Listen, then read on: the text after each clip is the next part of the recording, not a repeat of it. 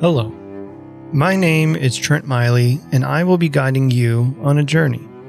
Throughout this show, I will be dramatically reading text, monologues, original work, and sometimes will be joined by my friends, colleagues, and mentors to aid me as your guide. Walking into a theater, we are transported to a world unlike our own. As a performer, I create a universe for you to explore while the sights, sounds, and occasional smells. As an audience member, I sit back and allow myself to be transported along on the journey. Riverside Readings is designed to allow you to enter a world unlike our own, and afterwards awards an explanation of the journey we undertook together. So come along with me as we discover what lies ahead on Riverside Readings, a dramatic reading radio show hosted by me, Trent Miley.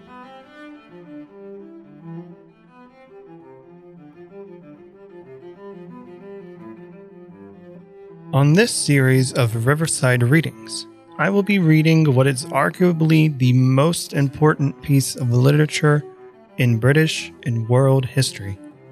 These pieces are the sonnets of William Shakespeare.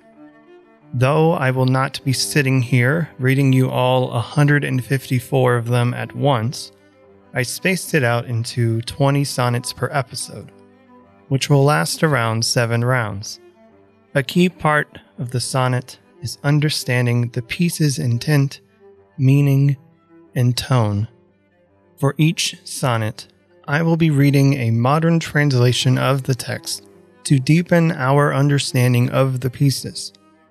If you want to follow along with me with or without the translation, the sonnets can be found at lit charts dot com, L I T C H A R T S dot com, and the translation is done by Susie Kim, a graduate of Brown University.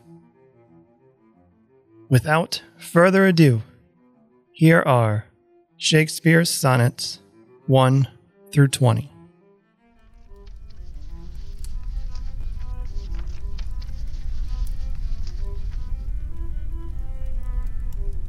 To begin, I will be reading the table of contents, offering a brief description of the pieces that I will be reading to each of you, and a sonnet dedication by the writer Susie Kim.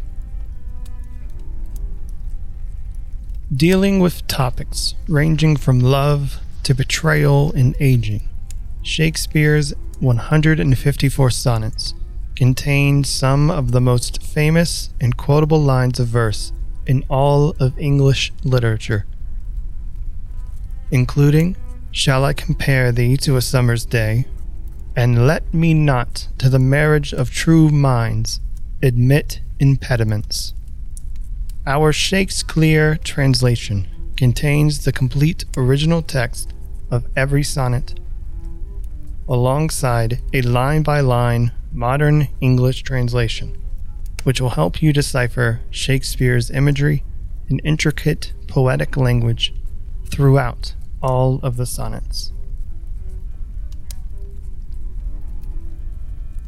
To the only begetter of these ensuing sonnets, Mister W H all happiness in that eternity promised, by our everlasting poet, wisheth the well-wishing adventurer in setting forth, T T. To the sole inspiration of these following sonnets, Mister W H all happiness in eternity is promised, by our everlasting poet, wished by the well-wishing publisher in printing this.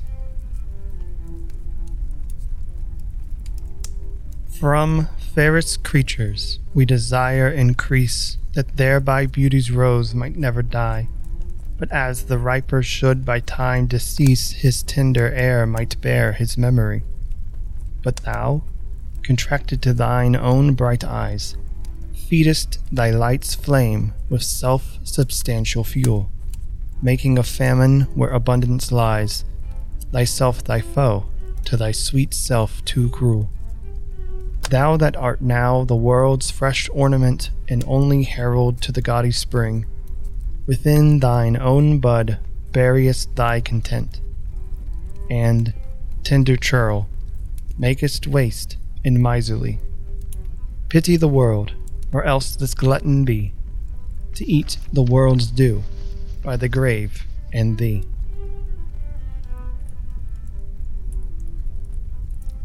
We want beautiful people to reproduce and grow in number, so that the examples of beauty might never die, even though someone who is ripe must eventually die. His young heir might carry his memory. But you, bound in a contract to your own beautiful eyes, are burning up your own beauty by being single, are making a famine where there is abundance. You are your own enemy, too cruel to your sweet self. You, who are now the fresh ornament of the world, and the best herald of the ostentatious spring, are burying your beauty within an unused bud. You are being a girly miser, wasting your beauty by being so stingy. Show some pity on the world, or else become a glutton, by letting what the world deserves be consumed by the grave and you.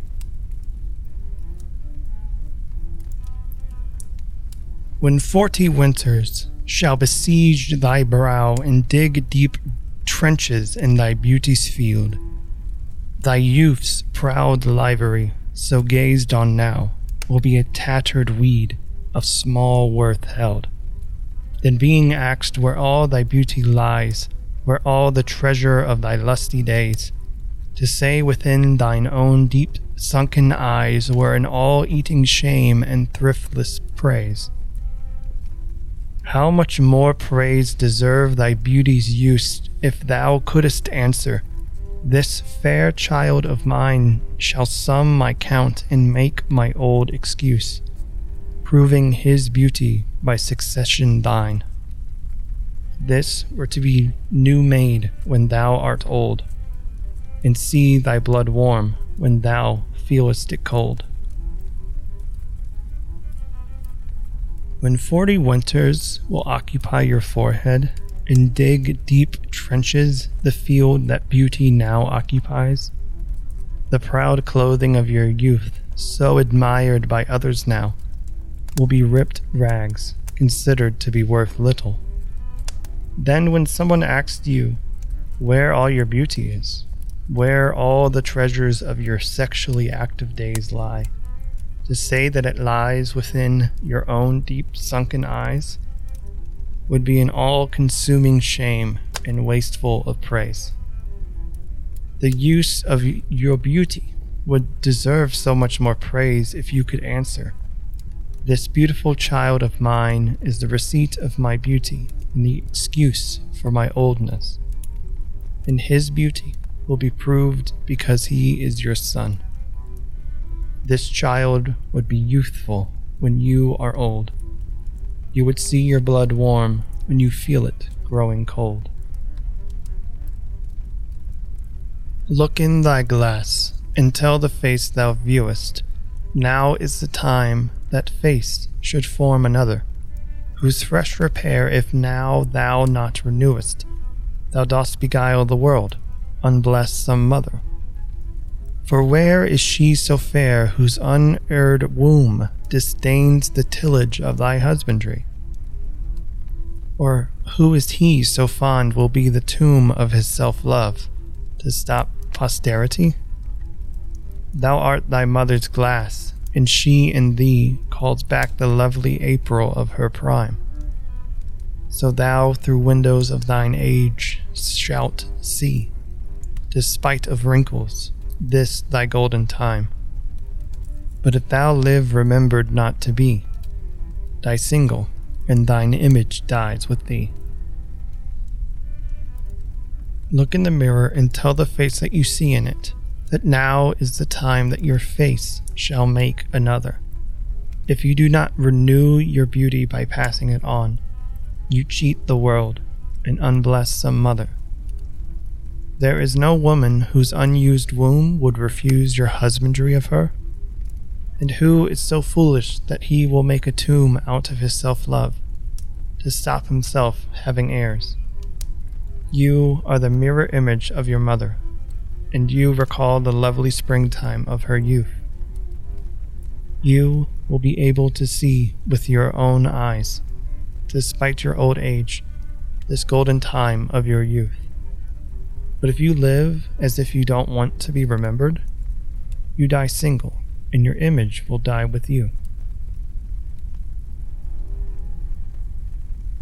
Unthrifty loveliness, why dost thou spend upon thyself thy beauty's legacy?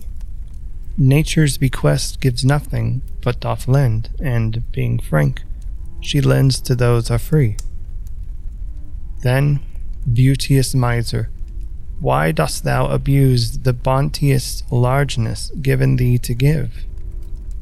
Profitless usurer, why dost thou use so great a sum of sums, yet canst not live? For having traffic with thyself alone, thou of thyself thy sweet self dost deceive. Then how, when nature calls thee to be gone, what acceptable audit canst thou leave? Thy unused beauty must be tombed with thee, which used lives the executioner to be. Wasteful beauty, why do you spend the inheritance of your beauty upon yourself? Nature's gift is nothing in itself, it is lent, and being generous, she lends to those who are generous. Then you, beautiful miser, why do you abuse the bountiful endowment given to you to give to others? You profitless banker, why do you spend so great a sum without making more life? By dealing only with yourself, you deceive your sweet self about yourself. So when nature calls you to be gone, what acceptable account of yourself can you leave behind? Your unused beauty will go to the tomb with you, which when used, lives to be your executioner. Those hours that with gentle work did frame the lovely gaze where every eye doth dwell will play the tyrants to the very same in that unfair which fairly doth excel. For never resting time leads summer on to hideous winter and confounds him there, sap checked with frost and lusty leaves quite gone, beauty o'ersnowed and bareness everywhere. Then were not summer's distillation left, a liquid prisoner pent in walls of glass, beauty's effect with beauty were bereft, nor it nor no remembrance what it was, but flowers distilled, though they with winter meet, least but their show, their substance still lives sweet. Time, which with gentle work painted the lovely sight that everyone admires, will turn cruel to the very same sight and unfairly treat the most beautiful one. For never resting time drives summer towards hideous winter and destroys him there, freezing his sap and removing his lush leaves, covering his beauty in snow and leaving him barren. Then, if it were not for the distillation of summer, a liquid prisoner trapped in a glass container, the effect of beauty would be lost with beauty, and neither it nor any memory of what it was. But distilled flowers, although they do survive into winter, lose only their appearance. Their essence still sweetly lives. Then let not winter's ragged hand deface in thee thy summer, ere thou be distilled. Make sweet some vial, treasure thou some place with beauty's treasure, ere it be self-killed. that use is not forbidden usury, which happies those that pay the willing loan. That's for thyself to breed another thee, or ten times happier, be it ten for one. Ten times thyself were happier than thou art, if ten of thine ten times refigured thee. Then what could death do if thou shouldest depart, leaving thee living in posterity? Be not self-willed, for thou art too much fair to be death's conquest and make worms thine heir. Then do not let winter's rough hands deface the summer in you before you are distilled. Fill glass vials with your sweetness, treasure some place with the treasure of your beauty before it kills itself. This use of your beauty is not forbidden like usury, because it makes happy those who willingly pay the loan. That would be the case for your breeding another you, or ten times happier, if lending at ten for one. Ten versions of you would be happier than you are now, if ten of your children reproduced your beauty. Then what could death do if you should die, leaving yourself living after your death? Do not be so selfish. You are too beautiful to be consumed by death and make worms your only heir. Lo, in the east, when the gracious light lifts up his burning head, each under eye doth homage to his new appearing sight, serving with looks his sacred majesty. And having climbed the steep up heavenly hill, resembling strong youth in his middle age, yet mortal looks adore his beauty still, attending on his golden pilgrimage. But when from highmost pitch, with weary car, like feeble age he reeleth from the day, the eyes, for duteous, now converted are from his low tract and look another way. So thou, thyself outgoing in thy noon, unlooked on diest unless thou get a sun. Look, in the east, when the great light lifts up his burning head, each eye underneath pays homage to this new appearing sight, serving the sacred majesty with their gazes. Having climbed the steep hill in the heavens, resembling a strong youth in his middle age, and inferior humans still worship his beauty, watching his golden journey across the sky. But when from its highest point, in a weary chariot, like weak old age he staggers away from the day, the eyes, before so dutiful, are now turned away from his downfall and look another way. So you, reaching your own downfall in your noon, will soon be left alone unless you father a son.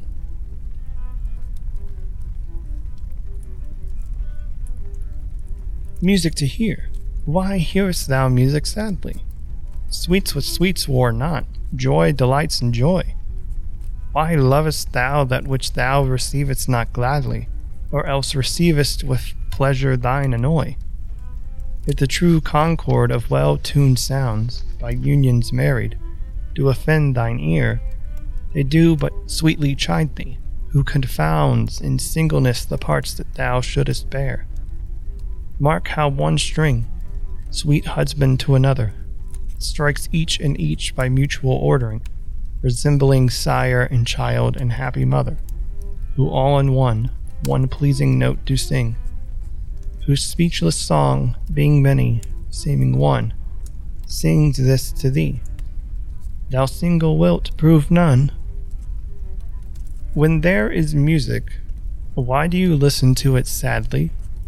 Sweetness belongs with sweetness, and joy delights joy.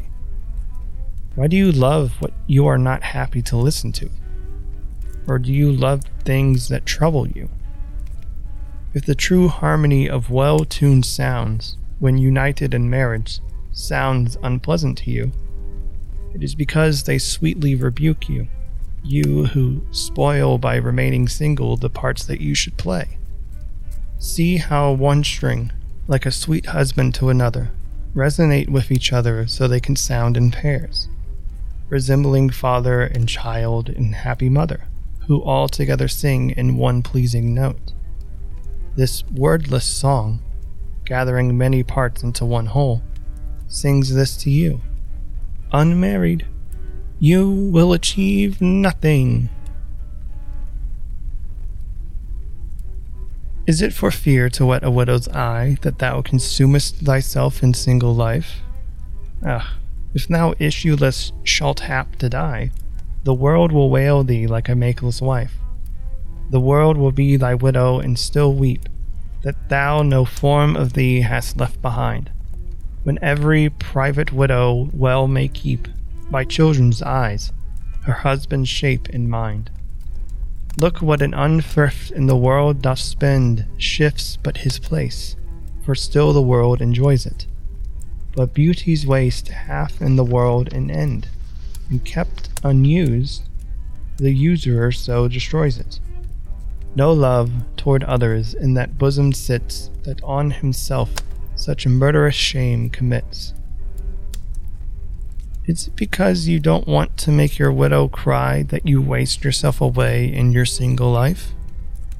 Ugh, if you happen to die childless, the world will mourn you like a mateless widow.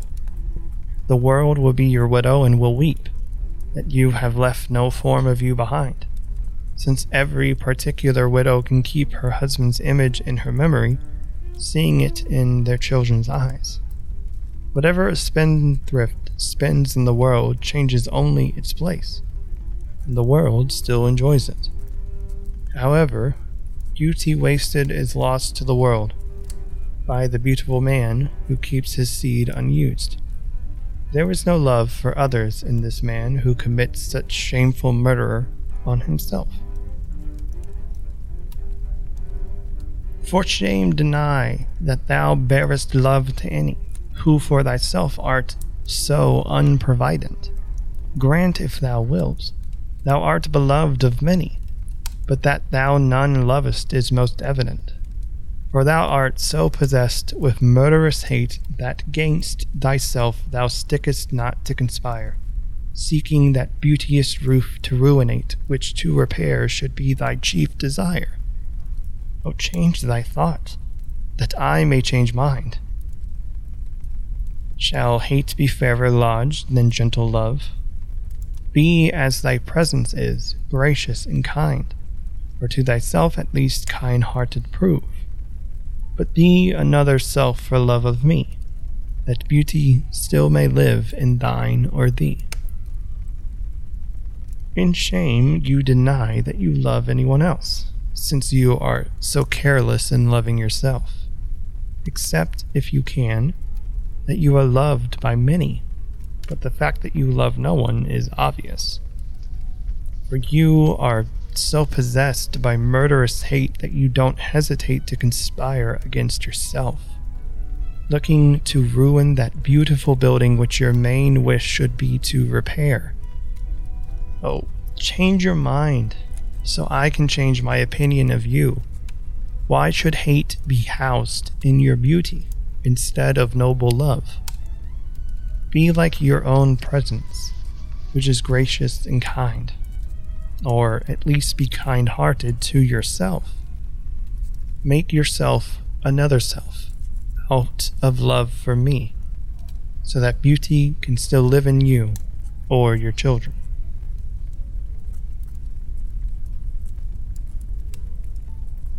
As fast as thou shalt wane, so fast thou growest in one of thine, from that which thou departest. In that fresh blood which youngly thou bestowest thou mayst call thine when thou from youth convertest. Herein lives wisdom, beauty, and increase. Without this, folly, age, and cold decay. If all were minded so, the times should cease, and threescore year would make the world away. Let those whom nature hath not made for store, harsh, featureless, and rude, barrenly perish. Look whom she best endowed, she gave the more, which bounteous gift thou shouldest in bounty cherish. She carved thee for her seal, and meant thereby thou shouldest print more, not let that copy die. As much as you diminish, you will grow in a child of yours, from the life you are leaving. And that fresh blood which you spend in your youth, you can still call yours when you convert it into youth. In this lies wisdom, beauty, and growth. Without this, foolishness, old age, and cold decay. If everyone thought like you, time would cease, and the world would end in a single lifetime. Let those who nature has not made for breeding, rough-looking, featureless, and uncultured, die childless. See how nature gave most to those who she gave the best qualities, a gift full of goodness which you should cherish generously. Beauty molded you as her stamp, and intended in doing so that you should print more, not let the copy of her die. When I do count the clock that tells the time, and see the brave day sunk in hideous night, when I behold the violet past prime, and sable curls all silvered or with white. When lofty trees I see barren of leaves, which erst from heat did canopy the herd, and summer's green all girded up in sheaves borne on the bier with white and bristly beard. Then of thy beauty do I question make, that thou among the waste of time must go, since sweets and beauties do themselves forsake and die as fast as they see others grow. And nothing gainst time's scythe can make defense save breed to brave him when he takes thee hence. When I count the chimes of the clock that tells the time, and see the beautiful day sunk into hideous night, when I see the violet wilting after its prime, and curly black hair becomes silvered with white. When I see tall trees without any leaves, which once did protect the herd from the sun's heat, and summer's greenery all tied up in sheaves, put with their white bristly beards on the bier to be carried, then I make an objection to your beauty, that you must be counted among things ruined by time, since sweet and beautiful things abandon their own qualities and die as fast as they see others grow.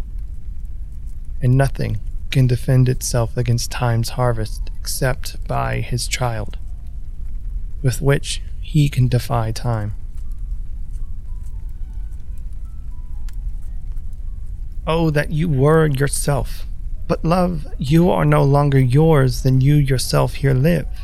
Against this coming end you should prepare, and your sweet semblance to some other give. So should that beauty which hold in lease find no determination, and you were yourself again after yourself's decease, when your sweet issue your sweet form should bear. Who let so fair a house fall to decay, which husbandry and honor might uphold against the stormy gust of winter's day and barren rage of death's eternal cold? Oh, none but unthrifts, dear my love, you know. You had a father. Let your son say so. Oh, only if you were your true self. But love, you do not belong to yourself longer than you live in this world. You should make preparations against this coming end, and give your sweet image to another. And so should your beauty, which you only have a lease on, will not end with you. Then you would be yourself again, even after your own death, when your sweet children will have your sweet form. Who would let so beautiful a house fall into decay, which husbandry might continue to support against the stormy gust of winter's day, and the unproductive rage of death's eternal cold? Only spendthrifts let such decay happen. My dear love, you had a father. Have a child, so that he can say so too.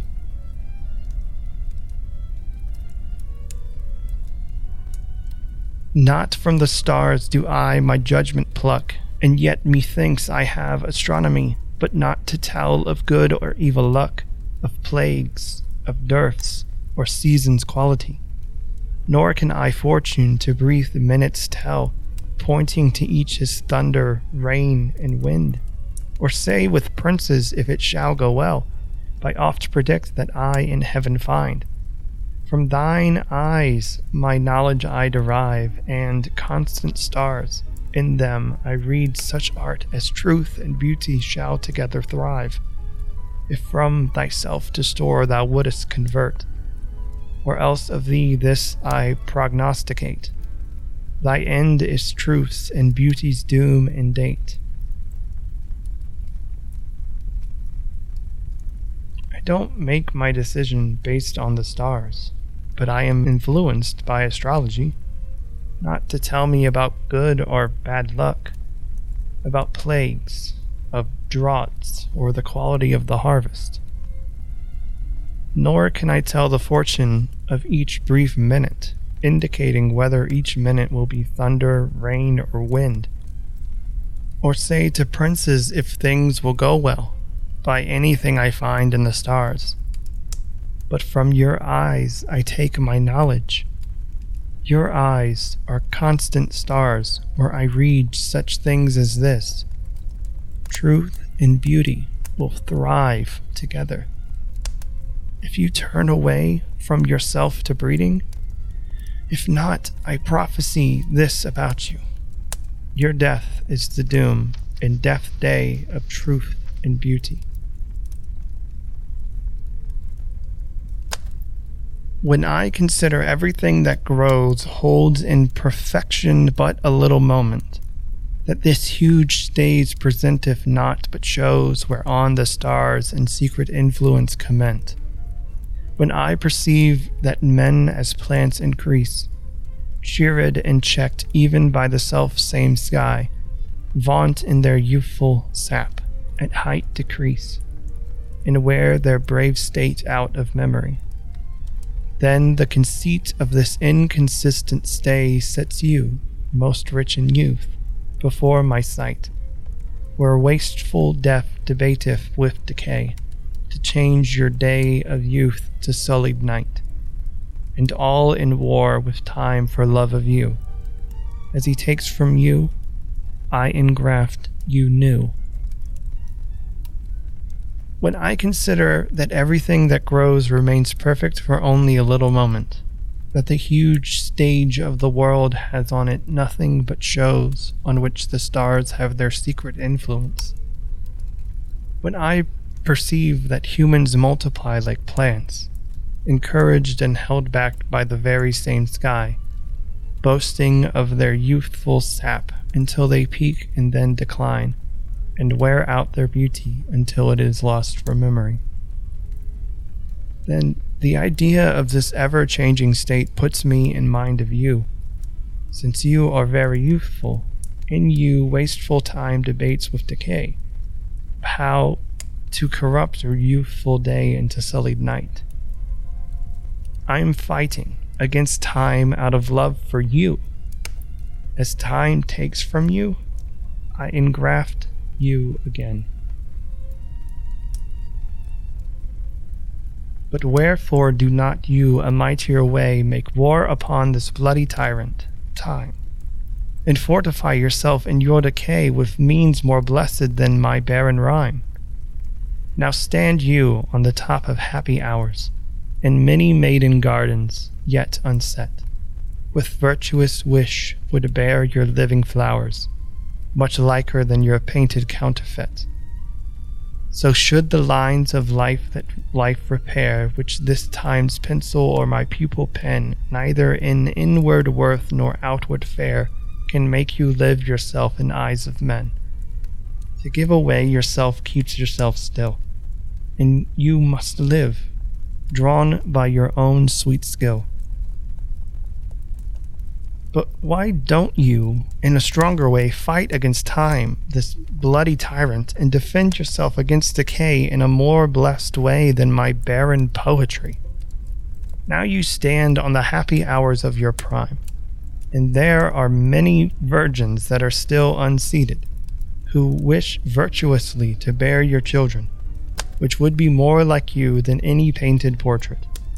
So should bloodlines repair life, which neither time's pencils or my experienced pen can preserve in its eternal essence or external appearance, to keep you alive in the eyes of men. To give yourself away in marriage would preserve you, and you must live, drawn by your own sweet skill.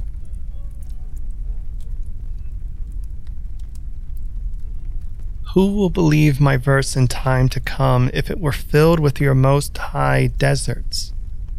Though yet heaven knows it is but a, a tomb which hides your life and shows not half your parts. If I could write the beauty of your eyes and in fresh numbers number all your graces, the age to come would say, "This poet lies. Such heavenly touches ne'er touched earthly faces." So should my papers, yellowed with their age, be scorned like old men of less truth than tongue, and your true rights be termed a poet's raised in stretched meter of an antique song. But were some child of yours alive that time, you should live twice, in it and in my rhyme. Who will believe my poetry in the future, if it were filled with the highest praise that you deserve? Although heaven knows my poetry is no better than a tomb which hides your vitality and shows less than half your qualities. If I could express in writing the beauty of your eyes and in fresh verse count up all your virtues, people in the future would say, "This poet is lying. Such heavenly qualities never existed in a human face." And then my poems, when they are yellow with age, would be scorned, like old men who are more talkative than honest, and the praise that you deserve would be dismissed as a poet's excessive enthusiasm and the overstretched meter of an old song. But if a child of yours were alive at that time, you would be living twice, in it and in my rhyme. Shall I compare thee to a summer's day? Thou art more lovely and more temperate. Rough winds do shake the darling buds of May, and summer's lease hath all too short a date. Sometime too hot the eye of heaven shines, and often is his gold complexion dimmed. But every fair from fair sometime declines, by chance or nature's changing course untrimmed. But thy eternal summer shall not fade, nor lose possession of that fair thou owest. Nor shall death brag thou wanderest in his shade, when in eternal lies to time thou growest. So long as men can breathe or eyes can see, so long lives this, and this gives life to thee. Should I compare you to a summer's day? You are lovelier and more mild. Even in May, rough winds shake the delicate flower buds, and the duration of summer is always too short. Sometimes the sun, the eye of heaven, is too hot, and his golden face is often dimmed, and beauty falls away from beautiful people, stripped by chance or nature's changing course. But your eternal summer will not fade, nor will you lose possession of the beauty you own, nor will death be able to boast that you wander in his shade, when you live in eternal lines, set apart from time. As long as men breathe or have eyes to see, as long as this sonnet lives, it will give life to you.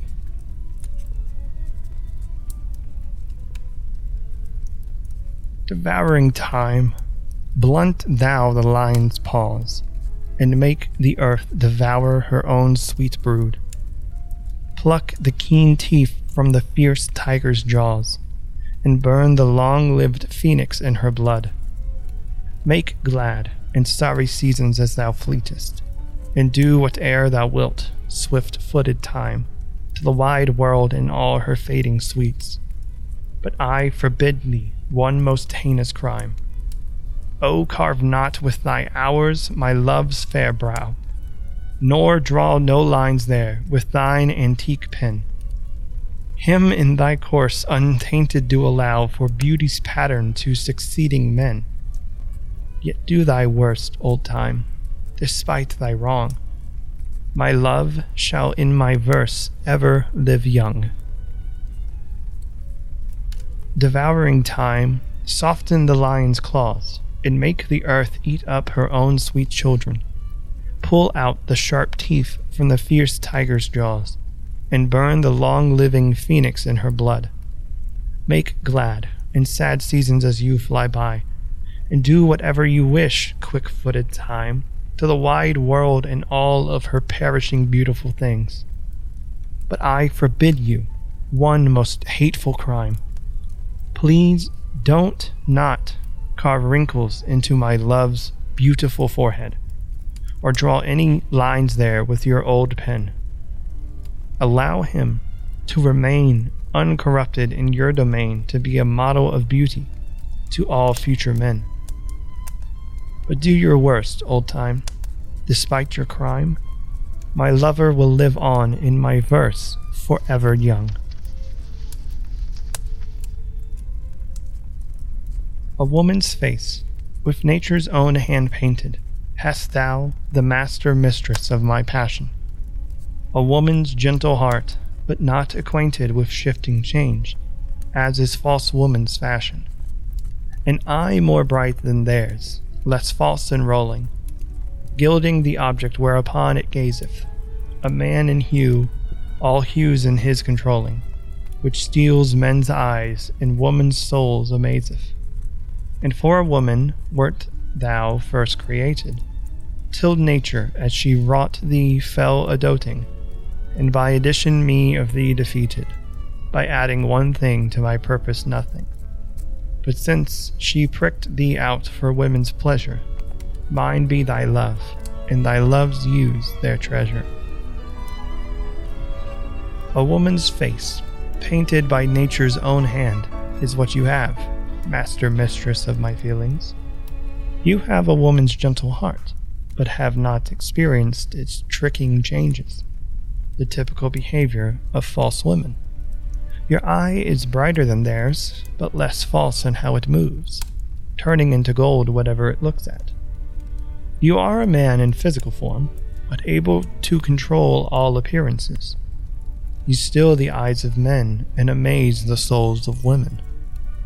And you were first made for a woman, until nature, when she was making you, fell in love with you, and by addition defeated my purpose for you by adding one thing that is useless to me. But since nature selected you for women's pleasure, I will have your love, but the use of it will be their treasure.